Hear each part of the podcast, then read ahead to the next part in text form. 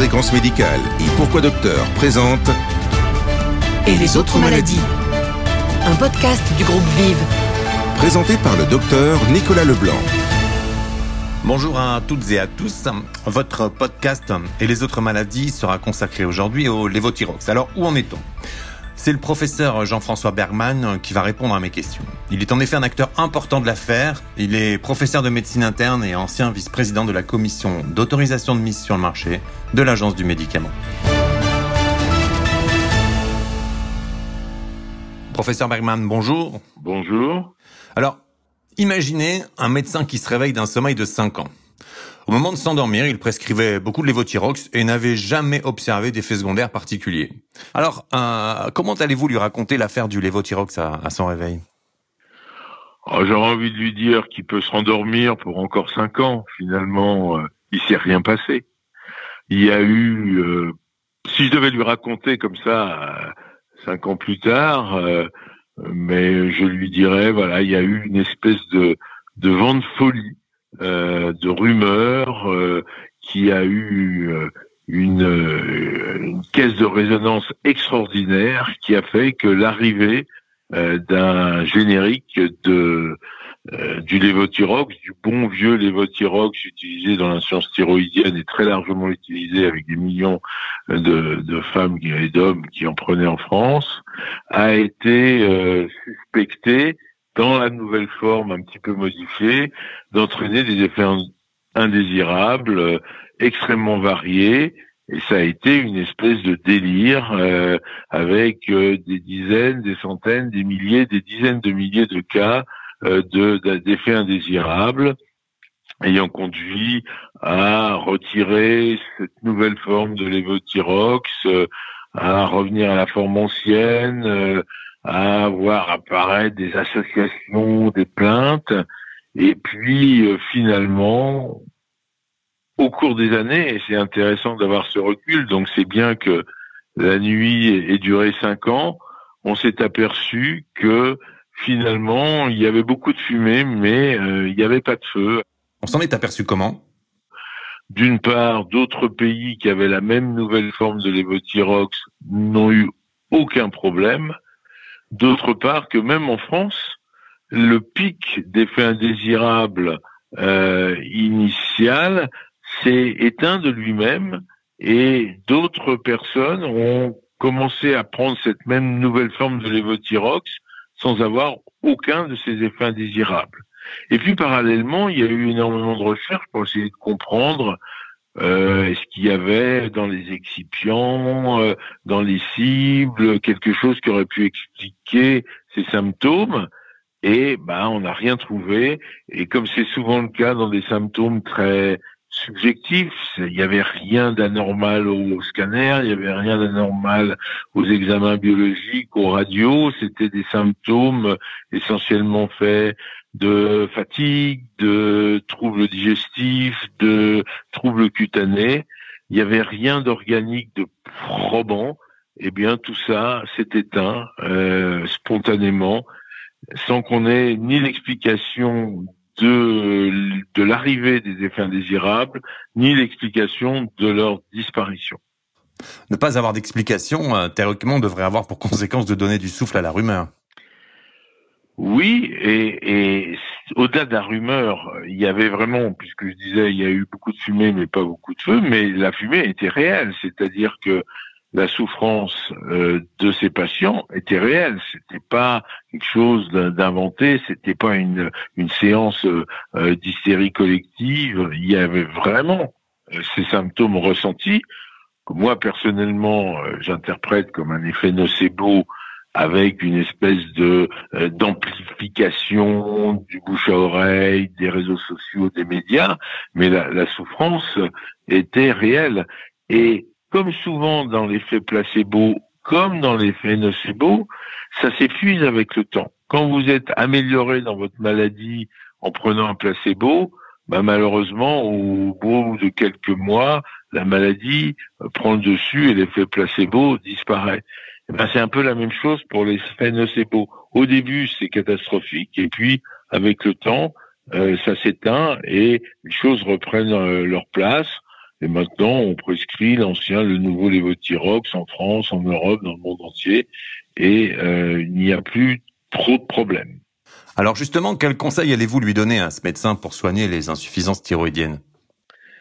Ben déjà de ne pas trop les traiter parce qu'on s'est aperçu à cette occasion que il y avait, je crois, 5 ou 6 millions euh, de, de, Français qui prenaient du lévothyrox avec une augmentation absolument faramineuse euh, tout à fait euh, inexplicable. Alors on a beau dire que Tchernobyl a entraîné des, atteintes thyroïdiennes, mais enfin, c'était disproportionné et c'était lié à un fait très clair, c'est la fluctuation spontanée du dosage de la TSH.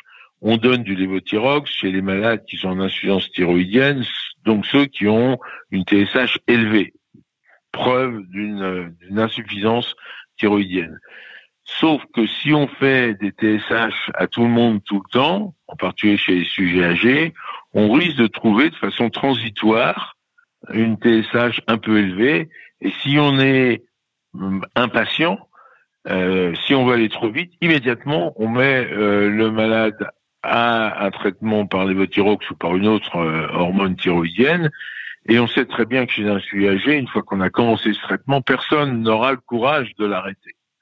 Donc plutôt que de se jeter sur euh, euh, du, un traitement dès que la TSH est un peu, un peu élevé, en l'absence de signes cliniques, et c'est facile de dire aux malades, euh, est-ce que vous êtes constipé, est-ce que vous vous sentez ralenti, est-ce que vous avez tout le temps froid, en l'absence de signes cliniques, donnons-nous du temps, refaisons un dosage de TSH quelques mois plus tard, et puis du coup on ne traitera que les malades qui sont en vraie hypothyroïdie clinique et biologique. Alors cette histoire a fait beaucoup de bruit. On doit en tirer quelle leçon de cette séquence? La première leçon de cette triste aventure, c'est soyons raisonnables dans euh, le, la décision thérapeutique.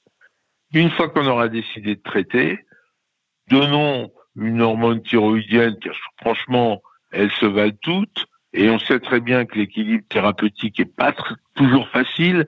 Il faut parfois augmenter, baisser les doses en fonction de l'efficacité clinique et de la tolérance, mais donnons n'importe laquelle, elles sont toutes efficaces, génériques, pas génériques, ancienne forme, nouvelle forme, mais n'empêchons pas, ne, disons, n'irritons pas le malade. S'il trouve que cette forme-là lui euh, ne lui correspond pas, eh ben on en donne une autre. Faut pas se battre, faut pas se battre pour ces, ces choses-là. Ce qui compte, c'est de traiter à bon escient, avec des médicaments qui sont bien tolérés, et finalement, à la fin de l'histoire, et cinq ans plus tard, il ne reste plus grand-chose que un souvenir de souffrance, et c'est déjà beaucoup, et le temps reprend, l'histoire du traitement de l'insuffisance thyroïdienne reprend calmement son cours. Euh, si je ça à une conclusion, on pilote avec la biologie de façon intelligente, tout en n'oubliant pas qu'un médecin doit toujours s'appuyer sur la clinique. Exactement. On ne croit pas béatement à tous les dosages. L'hypothyroïdie n'est pas une urgence, sauf dans des cas très exceptionnels qu'on rencontre pour ainsi dire plus jamais. On a le temps de se donner quelques mois pour confirmer, sauf s'il y a des signes cliniques. Et c'est encore une fois la clinique qui est le, le bon juge de la nécessité de traiter ou pas et d'adapter le traitement ou pas. A-t-on une idée du nombre de gens affectés par l'insuffisance thyroïdienne? Alors, euh, moi, je suis assez convaincu que sur ces 5 euh, millions ou 6 millions de Français qui euh, prennent une hormone thyroïdienne, alors il y a quelques indications indiscutables, comme après une chirurgie pour cancer de la thyroïde, il faut absolument supplémenter, et puis il faut mettre le plus bas possible le, le taux de, de TSH, donc il y a des indications indiscutables. Il y a des hypothyroïdies, notamment chez le sujet âgé, qui sont en, en, incidence croissante avec l'âge, donc au fur et à mesure du vieillissement de la population, il est vrai que c'est une maladie euh, qui est de plus en plus fréquente, mais raisonnablement, je pense que sur euh, ces 5 millions de malades qui prennent une hormone thyroïdienne, on a bien 20% euh, voire plus, euh, peut-être un quart, qui aurait pu ou qui pourraient différer le début de ce traitement. Alors le fait que la polémique soit totalement éteinte est sans doute dû à l'arrivée de la Covid-19, qui a eu pour effet bénéfique de sortir de l'actualité des sujets qui ne méritaient peut-être pas d'y être. D'ailleurs, euh, les pathologies thyroïdiennes, quels ont été les, effets de la Covid-19 sur leur prise en charge?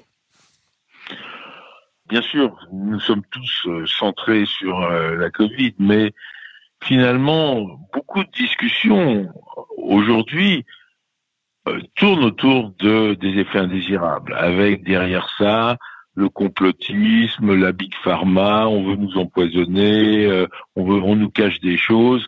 On l'a entendu avec l'hydroxychloroquine, puisqu'il y a eu un grand débat sur la toxicité de l'hydroxychloroquine et l'association avec l'azithromycine. On l'entend aujourd'hui avec les vaccins. Et donc, euh, et c'est bien d'ailleurs, on est extrêmement vigilant sur le, le, danger, les effets indésirables des médicaments.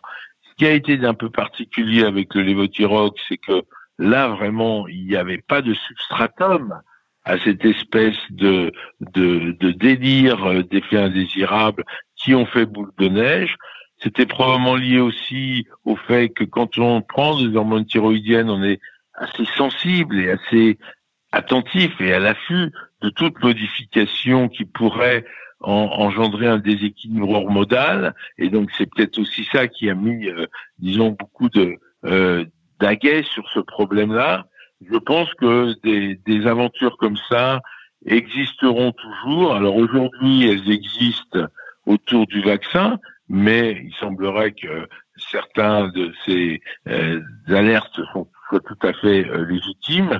Mais je pense qu'on aura toujours une, une, une forte acuité vis-à-vis de la toxicité des médicaments. C'est à la fois bien parce que ça incite au bon usage du médicament, mais c'est parfois disproportionné, comme cela ça a été le cas pour le lévothyrox. Merci beaucoup, professeur Berman, c'est très clair. Merci, Nicolas.